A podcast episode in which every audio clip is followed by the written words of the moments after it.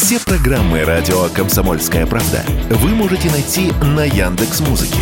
Ищите раздел вашей любимой передачи и подписывайтесь, чтобы не пропустить новый выпуск. Радио КП на Яндекс Музыке. Это удобно, просто и всегда интересно. КОЦ. Аналитика с именем. Авторская программа военкора Александра Котца. Здравствуйте, это радио «Комсомольская правда». Здесь Игорь Измайлов. Как всегда, в это время в четверг авторская программа Александра Коца, аналитик с именем. Саш, сегодня опять практически с передовой. Саш, приветствую. Да, приветствую, Игорь. Да, действительно, я фактически с передовой нахожусь на Сватовском рубеже, недалеко от э, населенного пункта Червонопаковка, который находится как раз между э, Кременной и Сватово. Я приветствую всех. Погода у нас сегодня такая совершенно нелетная, снегопад идет, противник попытался воспользоваться этой погодой а, и практически по половине этого рубежа от э, Червонопоповки до а, Кременной предпринял попытку наступления. А, но разведка противника немножко просчиталась, потому что, естественно, и э, российское, российское командование следит за прогнозом погоды и знало о том, что будет э, большой снегопад, что будет пасмурно пасмурная погода и предполагалось, что противник этим может воспользоваться. Поэтому по наиболее опасным направлениям а, подготовились к отражению этой атаки. И надо сказать, что не просто отбились, а ну, сегодня э, бои шли вот на достаточно широком участке фронта Сватовского рубежа, где наступал противник. Не просто отбились, не просто откинули противника, но и э, перешли к, ну, то, что здесь называют активной обороне. Здесь не любят слово наступление, потому что а, это нельзя назвать полномасштабным наступлением, перешли к активной обороне, в результате которой удалось э, не просто откинуть противника, но и а, занять новые, более выгодные позиции а, к западу от э, прежних рубежей. То есть линия фронта еще немножко отодвинута. Сегодня основные бои разворачивались на небольшом участке бетонной дороги, которая проходит через э, лесополосы, и где-то мы даже зашли за эту бетонную бетонную дорогу, то есть тесним постепенно противника а, в сторону реки Жеребец, по которой а, сейчас идут основные укрепления а, вооруженных сил Украины, а за Жеребцом уже противник подтягивает резервы и даже формирует лагеря подготовки резервистов, мобилизованных. Они находятся, к сожалению, вне досягаемости нашей ствольной артиллерии, но это говорит наверное, о том, вот эта близость, да, расположение к линии фронта таких лагерей говорит о том, что э, все-таки не хватает на этом направлении у Украины на сегодняшний день э, сил для того, чтобы отражать э, наши э, периодические атаки, периодические э, попытки улучшить свое э, тактическое положение. А, достаем мы до этих э, лагерей подготовки высокоточным вооружением, не буду говорить каким, но а, возможности поражения у нас имеются, но и противник огрызается. Вот сегодня, когда а, стало понятно, что попытка наступления под покровом снегопада, тумана, нелетной погоды и так далее провалилась, противник э, снова обстреливал прифронтовые города высокоточным оружием, это были и хаймарсы, и замечено, возможно, на этом направлении первое применение Э, немецких установок Марс, а также с э, высокоточными э, боеприпасами. Были и погибшие, были и раненые, в том числе среди мирного населения. Но это, что называется, от безысходности противник наносил удары, потому что видно было, что очень задело их, задел их провал попытки наступления на Э, этом направлении, причем э, провал такой, что э, наступление обернулось отступлением и потерей очень важных позиций, которые они занимали ранее, и поэтому они, видимо, решили а, ударить по узлам управления нашей группировкой, но, естественно, здесь а, а, место дислокации передовых пунктов управления систематически меняются, и а, на управление нынешние удары высокоточным а, вооружением украинской армии не повлияли. Это что касается Сватовского рубежа, где в последние э, сутки а, мы э, достаточно успешно перемалываем а, противника. Вот мы привыкли говорить о том, что дело утилизации вооруженных сил Украины это участь Артемовска, да, но на самом деле и здесь, на Сватовском рубеже, мы наносим серьезнейшее поражение живой силе врага. Ну вот здесь э, уже воюет третий состав 25-й аэромобильной дивизии. Здесь воюет третий состав 95-й аэромобильной э, дивизии. Здесь э, полностью обнулили э, за последнюю неделю 110 111 батальоны э, территориальной обороны. То есть это все, их просто не существует. Но а, постоянно, постоянно а, новую, а, новые резервы подбрасывает противник.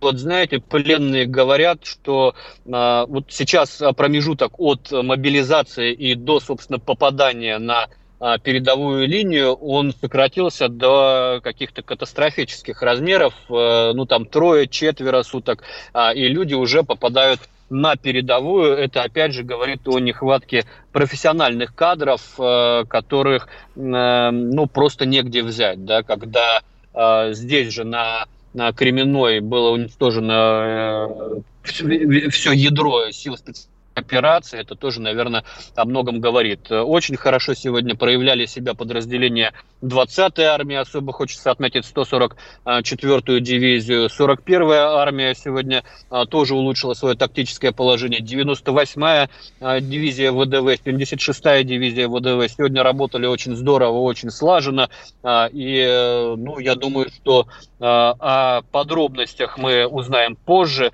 сегодняшнего дня, может быть, э, это будет отражено в том числе и в э, сводках Министерства обороны, но и в Артемовске тоже нас я думаю, в ближайшее время ждут новости. Сегодня глава Донецкой Народной Республики говорил о том, что в ближайшее время окружение Артемовска завершится. Там э, у вооруженных сил Украины тоже все не очень здорово. Они, конечно, продолжают сопротивляться, продолжают упираться и биться э, за каждый камень буквально. Нет там легких побед. Э, но, тем не менее, и со стороны Хромова с севера, и со стороны Ивановского с юга продолжают сжиматься клещи окружения. Очень осложнена там логистика и подвод подвоз сейчас э, вообще э, он осуществляется исключительно э, легковым транспортом, потому что очень быстро засекают гусеничную технику и наносят огневое поражение по ней. Вот. Но погода, повторюсь, вносит свои коррективы. И если еще в прошлом выпуске я говорил о том, что распутица закончилась, о том, что глина засохла, окаменела, и что совершенно спокойно можно двигаться на тяжелой технике, а, то вот этот э, снегопад, который за окном машины моей сейчас идет и продолжает и валить, вносит свои коррективы. Потом потепление, а значит опять а, все будет таять, а значит опять а, начнется распутиться, а значит а, наступление, контрнаступление украинской армии, которое анонсировалось там на середину апреля, ну разные сроки называли, начиная с середины апреля, оно тоже а, может а, немножко оттянуться по а, времени, но а, тем не менее, противник готовится к этому, противник э, готовит свои новые корпуса, в каждом из корпусов по 6 батальонов. Это достаточно серьезный кулак, э, примерно 100 тысяч человек, из которых, э, собственно, ударные, штурмовые подразделения около 60 тысяч, и это очень серьезная цифра. Это не, не считая тех подразделений, которые Э, находятся в резерве. То есть э, сегодня под э, ружьем у Киева находится порядка 600 тысяч человек. Понятно, что не все они находятся на передовой линии. Часть войск Киев вынуждена оттянул на север, реагируя на наши маневры в Беларуси. Часть в районе Сумской области, Черниговской области, часть, естественно, на полигонах и учебных центров на, западе Украины, э, но это э, говорит о том, что у Украины все-таки э, мобилизационный ресурс, он, ну, к сожалению, пока не исчерпаем. И у нее есть очень хорошая возможность оперировать своими резервами на том или ином направлении. И в зависимости от того, где, где они, собственно, предпримут, а, предпримут попытку наступления. э, оперативная инициатива все-таки на стороне Российской Федерации. Это отмечает и украинский генштаб, это отмечает Институт изучения войны американской, потому что сейчас есть три точки напряжения, где украинцам не дают расслабиться. Это Сватовский рубеж, э, вот это сегодня суицидальная просто попытка их наступления. Это, естественно, Артемов, где а, противника перемалывают. Ну и еще одна точка, а, где сегодня идут масштабные бои, это юг Донецка, Угледар, это к северу от Донецка. Авдеевский котел потихонечку формируется не такими темпами, как вокруг Артемовска, но тем не менее там тоже есть определенные успехи. И противник вынужден постоянно также реагировать на происходящее вокруг этого города. Авдеевка – это а, ну, это такой центр, э, который для жителей Донецка связан с э, постоянными обстрелами. Несмотря на то, что э, многие из Авдеевки бежали в Донецк в свое время, тем не менее этот город сейчас ассоциируется именно с тем артиллерийским террором, которому столица Донецкой Народной Республики подвергается последние несколько месяцев, да больше года уже, да, подвергается этому артиллерийскому террору. Но сейчас небольшой перерыв. Они видят, что происходит, знают, как на это реагировать и готовы рассказать вам, что будет. Начинайте день в правильной компании. С понедельника по пятницу в 8 утра по московскому времени слушайте программу Игоря Виттеля и Ивана Панкина «Что будет?» Честный взгляд на происходящее вокруг. КОЦ. Аналитика с именем. Авторская программа военкора Александра Котца. Саша, с передовой сейчас э, Александр Коц. Есть э, несколько сообщений вот э, о том, что, во-первых, Владимир Путин подписал указ о весеннем призыве в армию. Вот в эти секунды, может быть, тоже успеем коснуться. Власти в Киеве признали недействительным распоряжение 2013 года о передаче Киева Печерской лавры в бесплатное пользование УПЦ. То есть там события разворачиваются практически поминутно. Лавру тоже, Саша, обязательно возьмем, да, хотелось бы успеть. Но сейчас продолжаем. Да, ну а, собственно, вот по оперативке мы, мы, мы вроде все прошлись, э, то есть продолжаются такие э, действия в активной обороне, где-то в наступлении, как э, под Авдеевкой и на э, Сватовском рубеже, но в целом оперативная обстановка, она вот за последнюю неделю не претерпела значительных изменений, ждем, ждем оформления котла вокруг Артемовска. Что касается призыва, ну, это а, каждые полгода подписывается указ о призыве а, в вооруженные силы Российской Федерации. Да, у нас постепенно будет увеличиваться возраст призыва, у нас постепенно будет увеличиваться призывная армия, но, как я понимаю, в родителям беспокоиться не о чем. Э, в зону специальной э, военной операции по-прежнему срочников отправлять не будут. Более того, было заявлено о том, что и в новые регионы, будь, будь это тыловые районы или районы ближе к линии боевого соприкосновения, не ближе к линии соприкосновения срочников не будут посылать. Собственно, вот на, на этом можно и успокоиться. Но, знаешь, вот есть такой легкий диссонанс, потому что срочники несут службу в том числе и в приграничных районах, и, честно говоря, мне за них немножко обидно, потому что приграничие, оно, собственно, похоже и на зону боевых действий в том числе. Вот мне немножко обидно и за срочников, и за а, пограничников, которые Белгород, несут Брянск, службу. Курск, да, вот эти регионы. Да, да, да, да, да. Причем, ну вот я за Курск и Брянск не скажу, я общался много а, с белгородскими ребятами, они ведь делают настоящую боевую работу. Там я там привозил ребятам а, от а, подписчиков коптеры передавал, они ведут разведку с коптеров, они выискивают цель, вот эти, эту артиллерию, которая по несчастному Шебекина долбит, они передают координату, на, координаты нашим а, значит, ствольникам, и идут поражения, в том числе, кстати, а, был с помощью пограничников обнаружено, обнаружено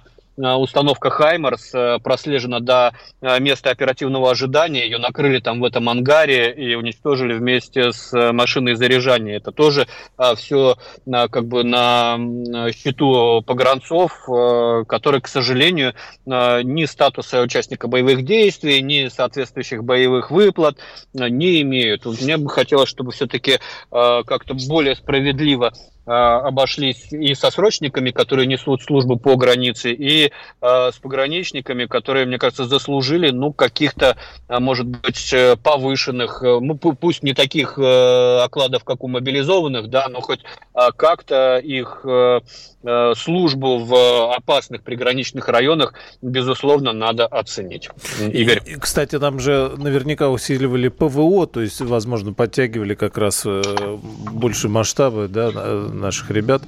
А получается, там как служба квалифицируется? Просто как внутри? Но... Так?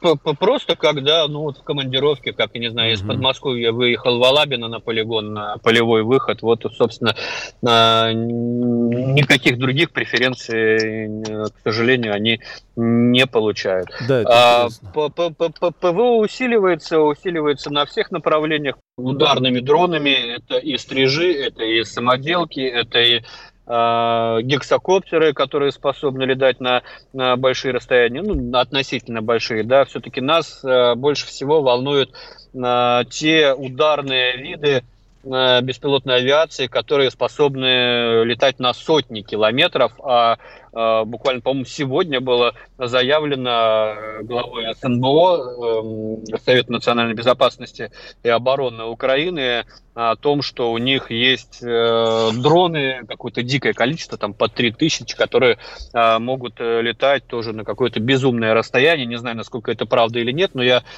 точно знаю, что у них есть стрижи, причем стрижи это беспилотные аппараты, сделанные еще в Советском Союзе в 80-е, которые модернизируются на, заводах Германии. Они раньше модернизировались э, в, на Харьковском заводе, но перенесли модернизацию за границу, и э, ну, по разным оценкам э, на заводе в Германии может модернизироваться до 50 таких аппаратов, которые могут быть запущены как поодиночке, так и одновременно. Это не может не настораживать. Есть у Украины э, э, беспилотники ударные собственного производства, которые способны летать на 900 э, километров, ну то есть это расстояние, которое, собственно, можно померить там по карте, да, Москва входит в, в эти 900 километров, грубо говоря, там от Киева до Москвы чуть больше 700 километров, поэтому, безусловно, они будут бить э, в глубину нашей территории, это неизбежно. Тут э, вопрос усиления а, системы противовоздушной обороны стоит очень остро, а, а учитывая страсть э, Украины к таким показушным информационным атакам, я думаю, надо готовиться к тому, что на какой-то праздник они очень любят, допустим, а, устраивать свои террористические атаки на церковные праздники, там, на Пасху, допустим. А, вот. Может быть, э, это на, э, эти удары придутся на 9 а, мая на День Победы, но вот что-то а, что масштабное с а, участием беспилотных летательных аппаратов они готовят однозначно. И, повторюсь, такие удары, они, безусловно, будут носить больше информационный, нежели стратегический характер, но среди целей надо понимать, что среди целей это аэродромы, это, это предприятия военно-промышленного комплекса, это здания здание э, исполнительной власти и так далее, и так далее. То есть это все может находиться в жилой застройке. Я не хочу сейчас никого запугивать, но э, не надо удивляться, когда это произойдет. Идет э, большой конфликт с серьезным противником. Противник у нас не только Украина, а как сейчас модно называть коллективный Запад, со э, всеми их возможностями. Естественно, э, эти ударные беспилотники, которые летают на 900 километров, это не э, чисто украинская разработка, разработка, разумеется, здесь э, технологиями а, с ними поделились их западные партнеры. И в одиночку, конечно, с этим а, сложно бороться. Поэтому вот на прошлой программе обсуждали визит э, главы Компартии Китайской Народной Республики в Москву, и а, все-таки есть большие надежды, что Китай будет делиться с нами э, технологиями, которые в том числе, которыми в том числе можно э, противостоять э, массированному налету э, беспилотной авиации. Э, средствами ПВО бороться с таким массированным налетом э, ну, сложно, невозможно отразить э, все. Да? Тут э, в целом должна работать система и радиоэлектронного подавления, вот, поэтому То есть, если сразу Китая сотня, такие системы есть. Сотня дронов полетит э, в направлении какого-нибудь крупного населенного пункта или мегаполиса, то проблематично будет э, технологически, да, э, как-то ее приземлить. Конечно, сложно, сложно, если 100 летят, а еще перед ними пролетело 100 пустышек, на которые была разряжена разряжены все, все установки БУК, ТОР, э, Панцирь и так далее, конечно, это будет тяжело. Я помню, как а, когда били по Антоновскому мосту, также запускали сначала ракеты «Урагана», потом э, ракеты а, «Альхи». И пока вот «Панцири» разряжались на эти цели, вслед за ними уже шли «Хаймарсы», которые били по Антоновскому мосту, перебивая наши линии снабжения. Очень сложно работать в таких условиях, но, повторюсь, если не э, ловить ворон, если э, ПВО действует во взаимодействии с системами радиоэлектронного подавления, невозможного ничего нет, в принципе, ничего нового в этом нет. А, поэтому я думаю, что эти атаки неизбежны, а какой-то ущерб от них наверняка будет, но он не будет носить такой катастрофический характер, который ударит по а, обороноспособности нашей страны. Но вот, к сожалению, когда идет большой военный конфликт с серьезным противником, невозможно, когда бьют только по одной стороне. Военкор «Комсомольской правды» Александр Коц. Продолжим через несколько мгновений. КОЦ. Аналитика с именем. Авторская программа военкора Александра Котца. Думаете, понедельник день тяжелый? А как же пятница? Нашим ведущим некогда думать о выходных. Никита Данюк и Владимир Варсобин, не жалея сил и нервов, подводят самые честные итоги недели. Каждую пятницу в 7 часов вечера по московскому времени на радио «Комсомольская правда» слушайте программу «Тактика Данюка».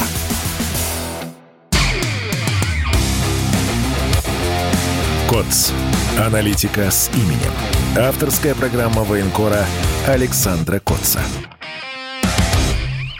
События, разворачивающиеся вокруг Лавры и петиция на сайте Зеленского с призывом разместить э, на Украине ядерное оружие США или сделать Украину государством с ядерным вооружением. Куда, к чему дело идет? Но понятно, что это Зеленский реагирует на размещение нашего тактического ядерного, на решение о размещении нашего тактического ядерного оружия в Беларуси. Э, не знаю, насколько это нужно Европе, чтобы еще и на Украине, в стране, э, где пропадает 70% поставляемых вооружений, это не мои данные, это данные американских исследователей, которые говорили, что как только а, оружие пересекает границы с Украиной, а, а, над ним теряет контроль поставщик, да, и куда оно потом идет, а, перепродается и где всплывает неизвестно. Я делал как-то материал о том, как а, различные типы стрелкового вооружения, противотанкового вооружения продаются через Darknet, а тут ядерную бомбу им попадай. На самом деле, мне кажется, размещение ядерного оружия на Украине маловероятно, потому что в первую очередь будут а, против а, страны а, Западной Европы, которых в случае ядерного конфликта на Украине, естественно, тоже все, все это коснется.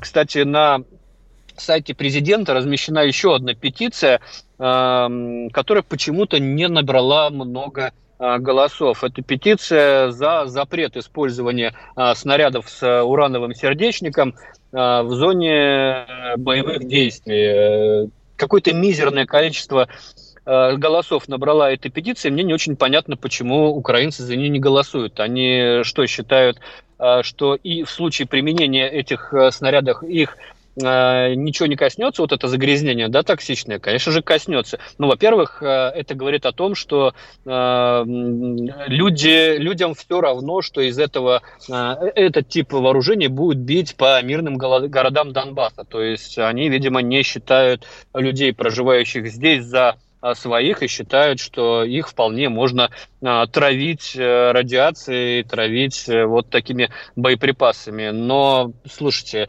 а, мы же тоже будем бить по танкам, которые будут нести эти боеприпасы. Эти танки будут находиться на территории, которую контролирует Киев. И, естественно, от детонации этих танков э, все это заражение, безусловно, будет распространяться на ту территорию, на которой живут люди, которые не хотят голосовать за эту петицию на сайте а, президента Украины. А тут э, не будет как бы чужих и своих, да, по этим можно, по этим нельзя. От этого, от применения этого типа вооружений пострадают все, поэтому если вдруг нас а, слушают эм, люди на Украине. Я призываю все-таки быстренько э, зайти на сайт президента э, Незалежно и проголосовать э, за запрет на использование э, снарядов с урановым сердечником э, в э, зоне боевых действий. Что касается э, Лавры, да, ну мы наблюдаем как бы финализацию разрыва э, Украины и России по-живому. Все это началось э, в 2014 году. Э, ну, острая фаза, да, когда э, нас э, попытались оторвать экономически, э, разорвать наши э, связи промышленные, да, они были разорваны и на пользу Украине это точно не пошло, потому что э, весь их мощный промышленный комплекс, который был завязан на э, связи с Россией, да, на единой Э, цикл э, промышленный, но они были разорваны, люди потеряли работу, я знаю, 70% э, тех сотрудников высококвалифицированных, которые работали на заводах разорившихся Украины, они работают сейчас прекрасно на предприятиях Российской Федерации. Затем начали резать по это и запрет в использование в общественной сфере, запрет э, в школах, запрет в делопроизводстве, запреты на э, поездки для мужского населения из Российской Федерации и так далее, и так далее. Ну и вера – это основное, что э, нас э, скрепляет, и, к сожалению,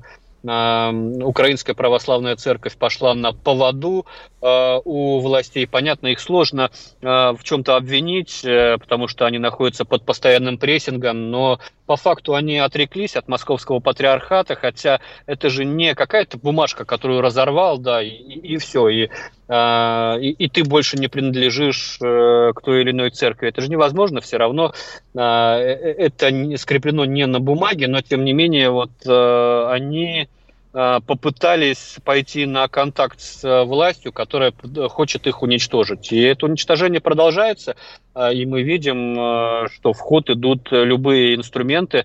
Мне в этом смысле Э, в, как, в каком-то смысле приятно смотреть на э, реакцию верующих э, украинцев. Понятно, что приятного там мало, но тем не менее это бесстрашные люди, которые сегодня вышли к Киево-Печорской лавре на защиту своей святыни, на они не смогут, безусловно, защитить. Их э, каток, э, каток э, правительственной машины их все равно закатают. У них все равно заберут э, Киево-Печерскую лавру, но главное, что, что у них в сердце. Мы же помним, что до начала э, специальной военной операции сколько людей э, собирало, собиралось на крестный ход, который проводился э, Украинской православной церковью Московского патриархата. Но сама атмосфера на Украине сегодня такова, что, к сожалению, ну, либо как бы биться насмерть, либо либо, к сожалению, потерять те святыни, э, которые э, веками э, нам принадлежали, и тут вдруг в чисто мирском да, сегменте решается этот вопрос о разрыве договоров, каких-то аренды, но это же все такое напускное. Я надеюсь, что все-таки в сердце останется то, что нас объединяет, то, что нас связывает, а, ну, на сегодняшний день, наверное, единственная из тех связей, которые у нас остались. Игорь. Э, почему-то вспомнилась Сирия, где ИГИЛ, запрещенная в России террористическая организация, как правильно сказать, а разрушали святыни и религиозные, и культурные, и вот то, как это происходит цинично сейчас. И все равно, и все равно все потом возвращалось. Я помню захват э, фронта Мальнусрой Э, города святыни Маалюли. Это э, христианская святыня э, в Сирии. Там службы до сих пор ведутся на арамейском языке. Это язык, на котором проповедовал Христос. И все равно эта, эта святыня вернулась, она была захвачена э, террористами и вернулась верующим. И сейчас восстановление помогает э, этой святыне Российской Федерации. Точно так же и Киево-Печерская лавра рано или поздно Э, вернется из рук раскольников. А вопрос от нашего постоянного слушателя Ивана. А как вы считаете, почему последние минимум полгода мы не слышим о проблемах с ГСМ и ВСО? А партнеры не одобрят бомбардировку украинских НПЗ?